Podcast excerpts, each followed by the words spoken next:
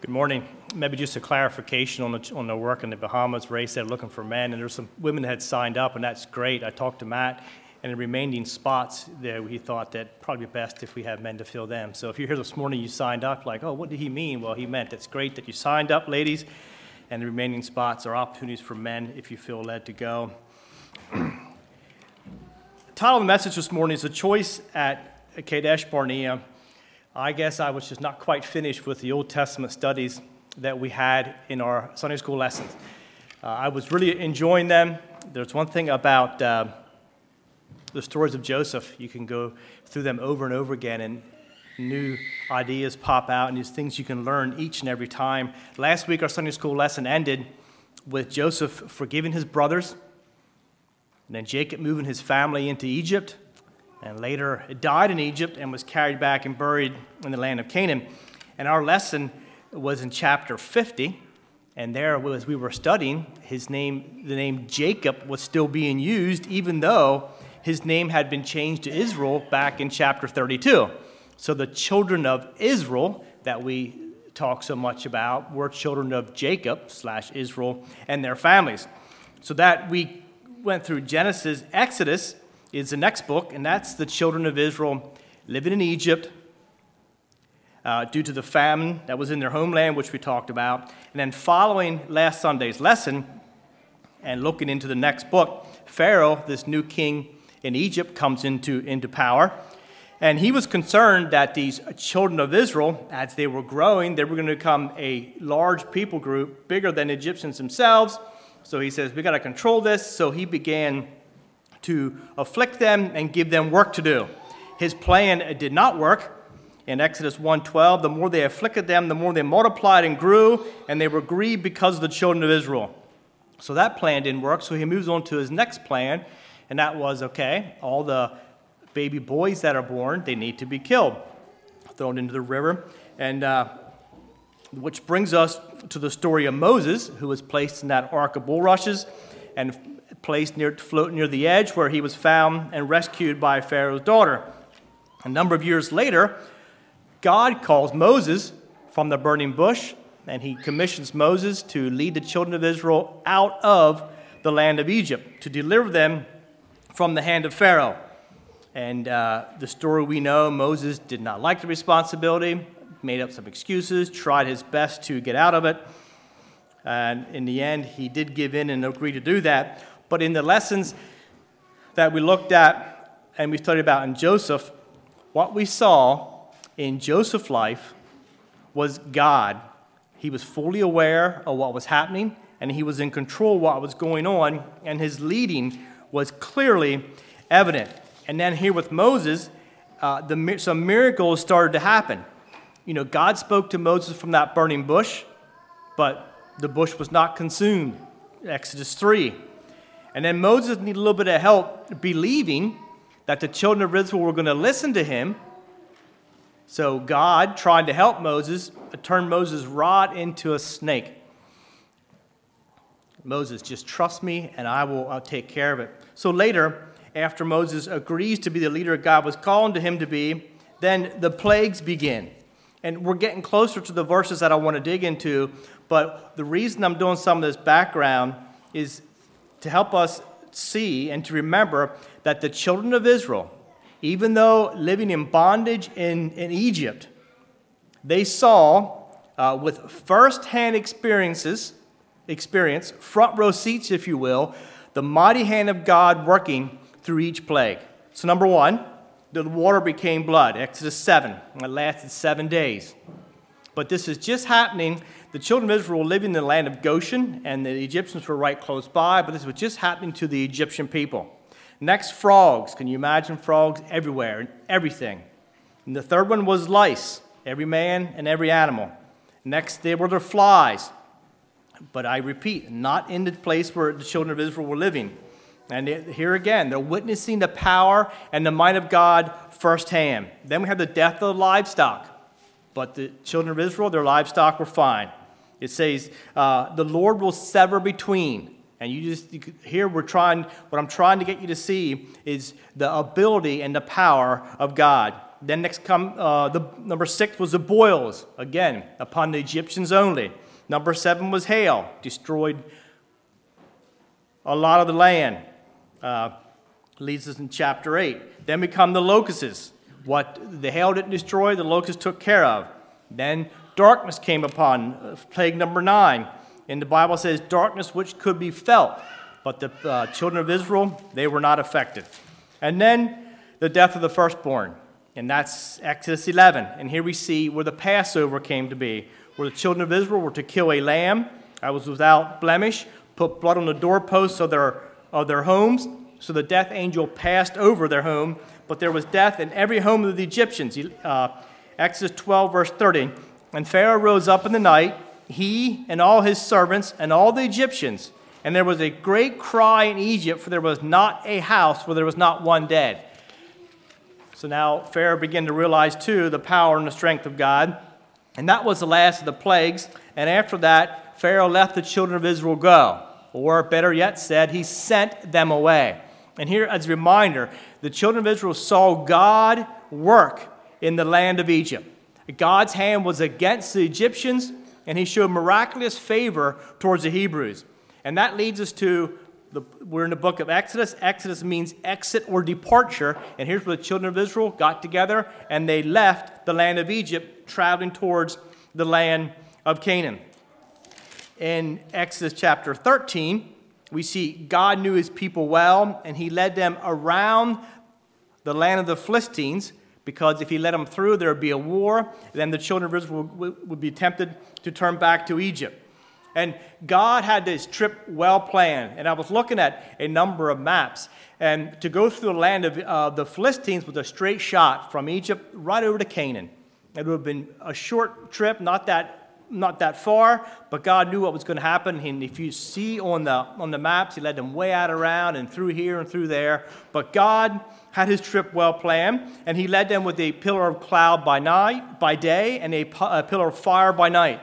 Now, try to imagine traveling with the children of Israel.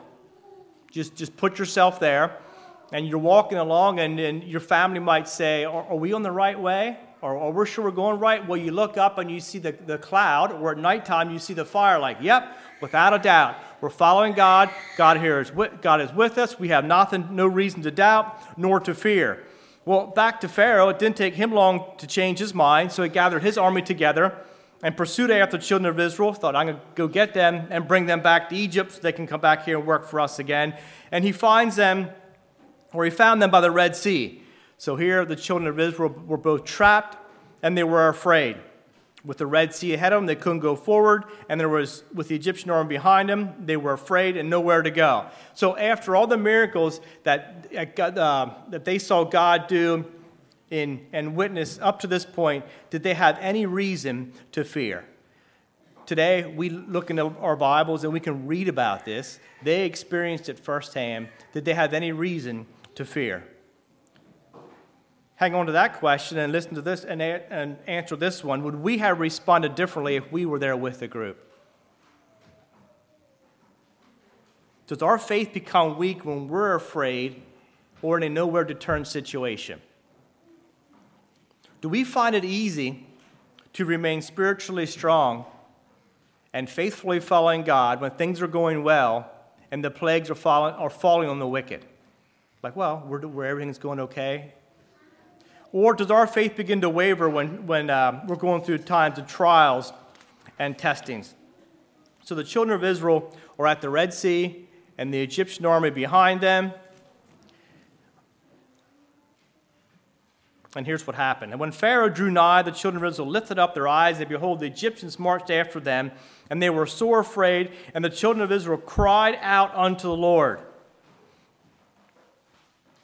And they said unto Moses, because there were no graves in Egypt, thou hast taken us away to die in the wilderness. Wherefore hast thou, excuse me, thus dealt with us to carry us forth out of Egypt? Is not this the word which we did tell thee in Egypt, saying, Let us alone that we may serve the Egyptians? For it is better for us to serve the Egyptians than that we should die in this wilderness. What we want to look at, what I'm trying to, the picture I'm trying to paint is the protecting and the providing hand of God upon these people. And as soon as something doesn't quite go right, look at their response. So we could say, well, was this a time for concern? And I, I would say the answer would be yes. It was a time for concern. But God had clearly showed them his strength earlier. And now, at this point in their lives, what did God want them to do? God wanted them to stand still and see his salvation. Verse 13, I'm in Exodus 14, verse 13 and 14. And Moses said unto the people, Fear not, stand still and see the salvation of the Lord, which he will show you this day. For the Egyptians whom you have seen today, ye shall see. Ye shall see them never more forever. The Lord shall fight for you, and ye shall hold your peace you know, words of comfort. The Lord's going to fight for you. All they needed to do was stand still and see. And when you, when you think of the, see that account there with Moses, Moses said, told them what is going to happen. He said, Children of Israel, look back. You see the Egyptians? Okay, you're going to see them no more. Then look at David. David told Goliath, This day the Lord will deliver thee into my hand, and I will smite thee and take thine head from thee, and will give it to the carcass of the hosts of Philistines of this day, and to the fowls of the air, and the wild beasts of the earth. He told this Goliath what's going to happen while they were both still alive while Goliath was still alive. And then David said this that all the earth may know that there is a God in heaven. David was fully aware the battle was the Lord's and he knew who was going to fight for him. You know, what we see here is the beauty of the goodness of God. He, he will send tests our way.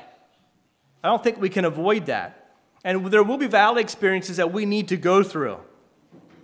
And there will be testings, trials that we need to endure. But they are designed to lead us to rely upon our mighty God and to grow closer to Him.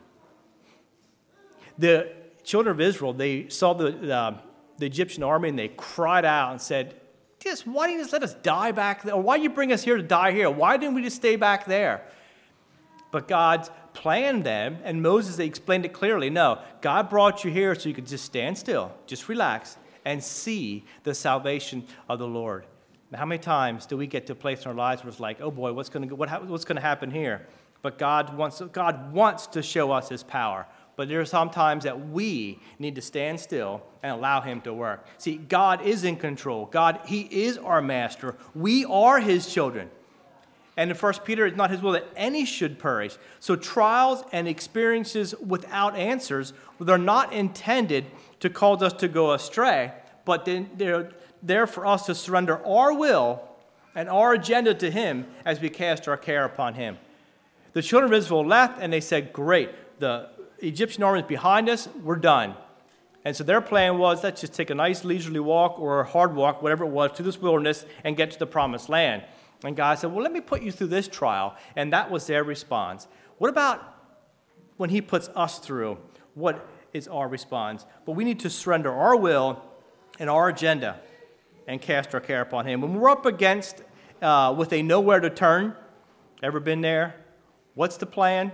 Stand still hold your peace, and allow God to work. And even though Israel complained and they longed to return into the uh, bondage back there in Egypt, God quickly uh, provided for them. It says, And the angel of God, which went before the camp of Israel, removed and went behind them. And the pillar of the cloud went from before their face and stood behind them.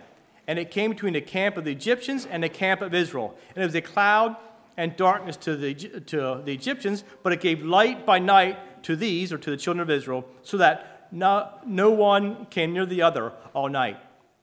How close they were when this happened, we're not told. But God said, Oh, okay, let's take the cloud, put it here. It's going to be darkness to them and light to you. Do you see this miraculous power of God as He provided for His children over and over and over again? He used that cloud to separate them and followed that the, the dry path through the Red Sea. And after the Red Sea experience, the miracles continue to happen. Exodus 15, a bitter water is made sweet by dropping a tree into the water. And is that, did the tree have anything to do with it? We, we are well aware that it was a mighty hand of God. Exodus 16, the people are fed with quail and manna. We know the story about the manna coming down. Is that a miracle, or did that just so happen to be the right place at the right time? That was God's hand at work. Exodus 17, Moses strikes a rock. What happens when I strike a rock? Most likely nothing. What happens when Moses did? Out comes water. Do we see God working here?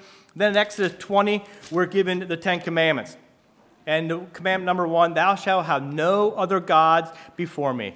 And now, again, we're trying to imagine ourselves traveling with the, children of Israel and experience what they have been experiencing. And now God, God kindly says, uh, You should have no other gods before me. And then we stop and think, there is no one else, none other that could do what God had done for them thus far, and just providing for them over and over again. And the very thought of turning away from him should have been a very foreign thought to all, but God gives them that commandment. The remainder of the book of Exodus and the book of Leviticus is where we have the law is given and instructions for the tabernacle. And then we get, following that, we get into the book of Numbers, where the children of Israel are numbered. And also that part, the beginning of the book of Numbers is a continuation of the book of, of Leviticus. And then we get to Numbers 13 and 14, and we have the story of the t- spies that were sent out to, uh, to view out the land of Jericho. But that there story is also carried over into where I'd like to, you to turn to, if you will, and that is the first chapter in the book of Deuteronomy. That's what we're going to go look at here this morning.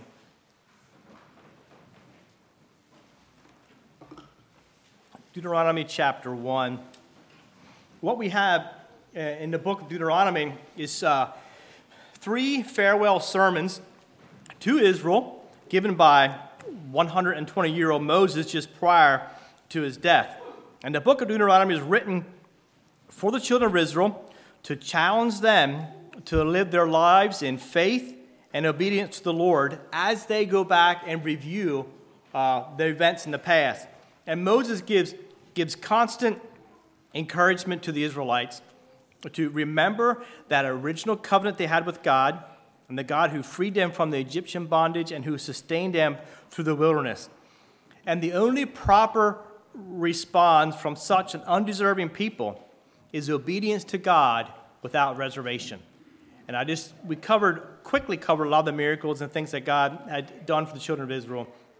And so their response now, which is complete obedience without reservation. So Deuteronomy 1, chapter, uh, verse 1 through 18, Moses begins his speech with the promise of God. And then verse 19 is where I'd like to jump in and read to verse uh, 28. Deuteronomy 1:19.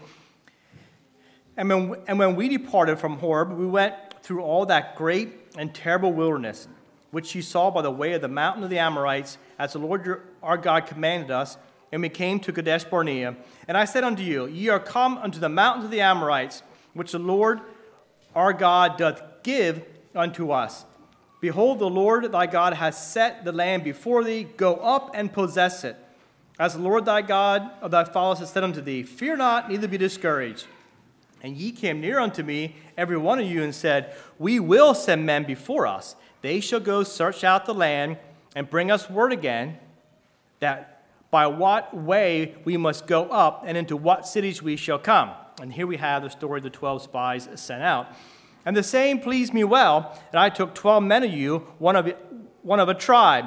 And they turned and went up into the mountain and came unto the valley of Eshcol and searched it out. And they took of the fruit of the hand in their of the, the fruit of the land in their hands and brought it down unto us and brought us word again and said, It is a good land which the Lord our God doth give us. Notwithstanding, ye would not go up, but rebelled against the commandment of the Lord your God. And ye murmured in your tents and said, Because the Lord hated us, he hath brought us forth out of the land of Egypt to deliver us into the hand of the Amorites to destroy us. Whither shall we go up? Our brethren have discouraged our hearts, saying, The people is greater than and taller than we. The cities are great and walled up to heaven. And moreover, we have seen the sons of the Anakims there. I think we'll stop reading there. So here, the title, like I said, is The Choice at Kadesh Barnea. And here we see the choices, the choice that they made when they reach this point in their life. So after traveling through the wilderness, just to bring you up to date, they're right there, just ready to cross the river into the promised land. So they're that close. And Moses telling them here, go up. And look at some key points in these verses. He said, The Lord is giving you this land in, in verse 20. He says in verse 21, Fear not, neither be discouraged. Then we see the, tw- the spies were sent out. They were impressed with the land. They returned Uh, with the fruit, and the report was given. He said, It is a good land that the Lord is blessing us with. And at this point, the 10 spies, the other 10, should have stopped talking. And, uh, and as, as we think about, again, some of the big things that God had just accomplished for them, just imagine again standing there at the Red Sea and the dry ground that appeared. And imagine the, land, the people are thirsty and they're getting water from a rock. And here, what they have, what they saw, was this great people, and they said, Oh, we can't go up. And verse 26, it says, Notwithstanding, ye would not go up. Even though the report that was given was positive, nevertheless, you would not go up. And the question could be asked, why not? And verse 28, it gives us the answer. Did they forget the wilderness experience? Let's look at three things that uh, they discovered at Kadesh Barnea. Number one was the fruit. So they went up, and if some childhood books have the, have the picture of two men coming back carrying some grapes between them because the, the, the, vines were so big, they were carrying them back. If that's the case, doesn't say it right here. But they seen the fruit, and, and they, brought, they brought some back. And their, their response was, Look, God's giving us a good land, and this will soon be our fruit. So there we have the beginning of their report was positive, encourage, and motivating, news. Let's go up and take the land. The second thing they saw was the foe. The fruit was a good thing, the second thing was the foe. And here we see in verse 28, it says they're a, a great people, taller than we. The cities are great, walled up to heaven. And then we get into the giants. Number 1333 says, this is their report when they come back. It says, And, they, and there we saw the giants, the sons of Anak, which come, which come of the giants, and we were in our own sight as grasshoppers, so were we in their sight. So the ten spies, they saw fruit, but they also saw the foe, and they focused on the foe. And the third thing that we can see that the children of Israel discovered there was that their faith was weak. And this was, this was their thought pattern. After what God had brought them through, they said, Oh, whoa, whoa, we're as nothing in their sight. Compared to these giants, defeat is obvious. Why even bother going up? And I asked the question here what happened to God? And we'll come back to cover some of this here shortly.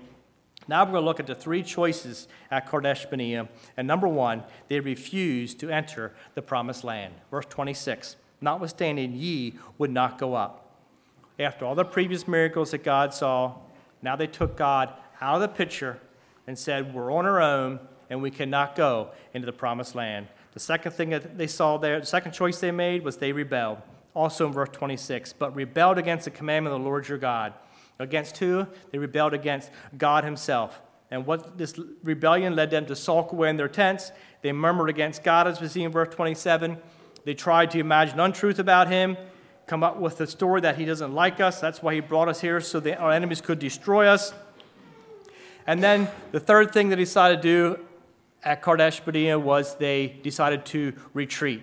Verse 43 and 44 I spake unto you, and ye would not hear but rebelled against the command of the Lord and went presumptuously up into the hill. And the Amorites which dwelt in that, in that mountain came out against you and chased you as bees do and destroyed you even to Seir, even unto Hormah. They went up after they were told not to, and God said, Do not go up. I will not be with you. We find that in verses 41 and 42. And they had to retreat. They were chased because they went where God told them not to go. Question What are you facing today? And I was had to think about some things here at church sickness, falls. I heard just recently, as you heard this morning, that Dan fell for the second time, and you asked yourself why. Had to think about the hospital stays where many had, and other trials a number of us here, number of church went through in, in the recent months.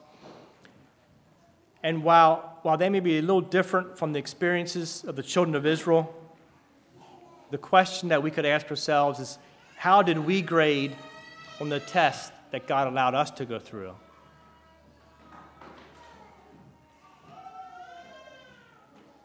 I haven't heard any, anybody murmur or complain about what, what they went through, which, is, which is great. But God provided for the children of Israel through the wilderness. Each and every day, just took care of them in a tremendous way. And today, you and I are here this morning, and we're serving the, the same God. And God today is providing for you and us as well. You know, some things have happened, and we don't understand why and possibly may not find out why. But let's not fail the test and turn our back on God. The lessons that we, we see here in the story, that was written so that we can learn from it, not so that we can turn around and make the same mistake. So as, as we count our blessings, we're quickly reminded that we serve a great God. And like the children of Israel, our only response, only proper response should be that we would just be in complete obedience to God without reservation. Yes, He allows us to go through things, and I repeat, we don't always know why. But what is our, how, how do we grade on the test? In my studies, I come across a place where it said that Israel was without excuse at Kadesh Barnea. They were without excuse. And think of all that the people should have learned about God's power and strength. And to name a few, we covered the plagues in Israel, the Passover, just God, just for years, guiding them with the pillars of the then clouds, and the song of Moses. And I repeat again, the rock that gave them water, and the man that God provided for them, the law, the tabernacle. And all these were given to the children of Israel. You know why? They were given them to them uh, as an intent to mature the people so they could grow in their Christian faith, intended to mature them. But what happened? So that they should have been ready to face the giants that they saw in the promised land. But what did they do?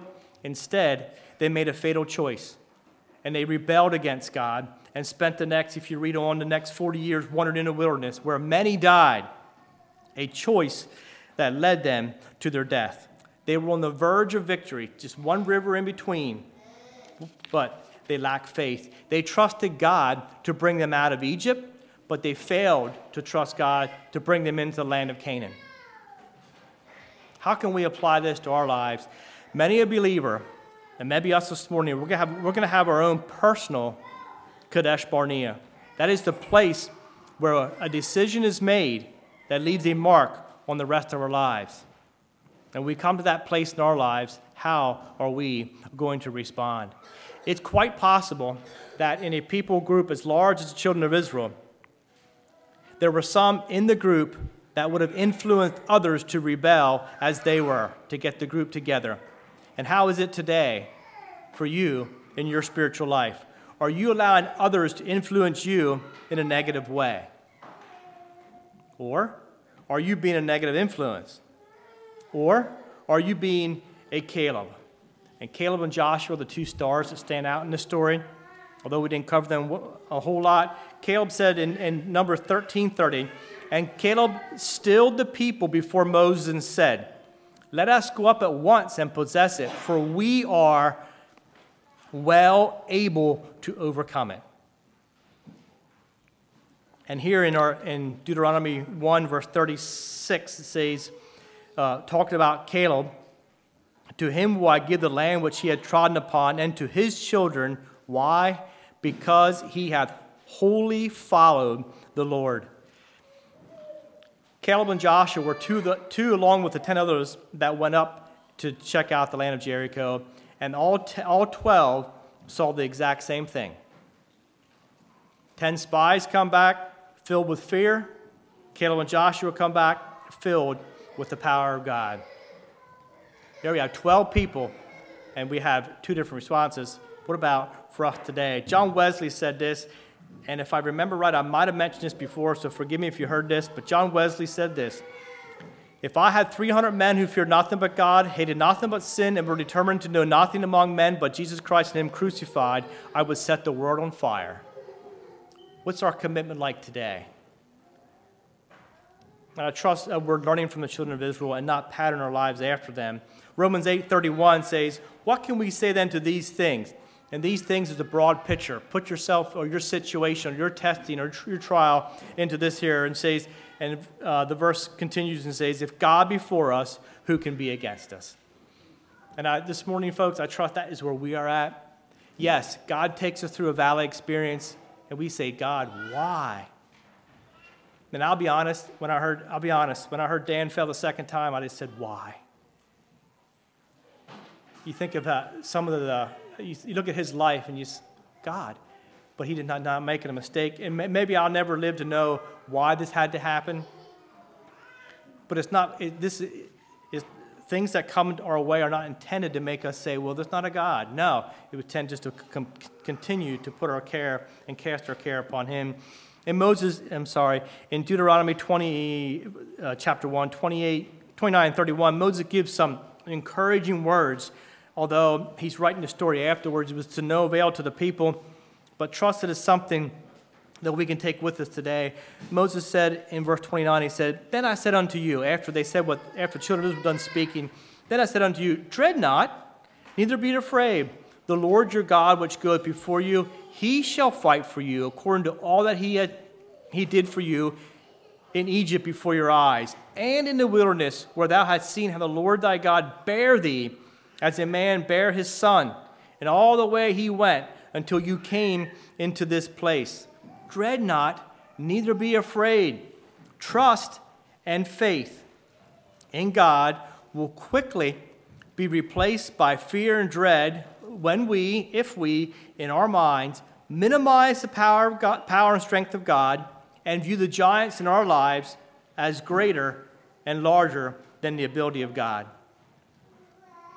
They went through so many experiences, and God just parted the waters, and away they went. And now they come to a human giant and they fall. And there may be times that we may not verbalize our thoughts, but fear is going to take over and override our confidence in God when we limit His might. So let's not minimize the power and the strength of God, but remember some of the miracles that we see He did for them. Moses told the people, Do not be afraid. And then in verse 30, he says, The Lord your God. And I kind of like how he personalized that. This is your God. Look what He did for you. He went before you, and He will do again as He did in the past. He will fight for you, basically telling the people there, He's going to fight in your place. You don't have to, all you have to do is be there to witness it. God is able to win the battle for you. And if they doubted all that, He added in the end of verse, like He did for you when you were living in Egypt. We, we covered that. And through the wilderness in verse 31, He can provide the same way, like a take care of you, like a father takes care of his children. And later, a number of chapters later in Deuteronomy, in uh, chapter 20, the verse, verse 1 says, When thou goest out to battle against thine enemies, and seest the horses and the chariots and the people more than thou. So you're going to see these great things. You're going to see these things. This is what he says Be not afraid of them, for the Lord your God is with thee. Just words of comfort, which brought thee up out of the land, land of Egypt. The story of the children of Israel is one that we can learn from. So when, when you face a Red Sea or a wilderness or a giant experience, and they might may come your way, remember the choice that these people made and don't minimize the power of your master. Speaking of confidence in Christ, Jay Taylor said this. He said, Look at the butterfly, look at that beautiful butterfly, and learn from it to trust in God. One might wonder where it could live on, on stormy nights, in a whirlwind, or in the stormy day. But I've noticed it safe and dry under the broad leaf where rivers have flooded and the mountain oaks were torn up by their roots. And if God takes care of the butterfly, will He not also take care of us? Now, Ulrich Zwingli said this Our confidence in Christ does not make us lazy, negligent, or careless, but on the contrary, it awakens us, urges us on, and makes us active in righteous living and doing good. There is no self confidence to compare with this. So when we take our confidence in our, our lives and just put them in Christ, it's not going to make us, like he said there, lazy and so on, but to make us active and just motivate us on to righteous living. I'm going to close with a verse from Mark 5. And although spoken to a, the ruler of the synagogue, I believe it applies to us this morning.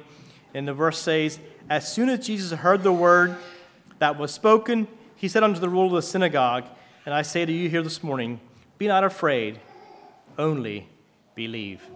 That's Paul's prayer. Lord, we just pause before you this morning recognizing you as a almighty, all powerful, all knowing God. And Lord, I trust that we can take our confidence in our, everything that we have and just place it in you. So when the storms come and we face the giants in our lives, help us not to murmur and complain and turn and retreat and, and be afraid, but just to stand still and see the salvation that you will provide for us. Thank you, Lord, for blessing us in a way you have already. I pray you continue to be with us throughout this day and our lives to come, that you would just show yourself strong. And I pray that each soul here this morning could put their complete confidence and trust in you. Lord, we want to give you all honor and glory. In the name of Jesus, we pray. Amen.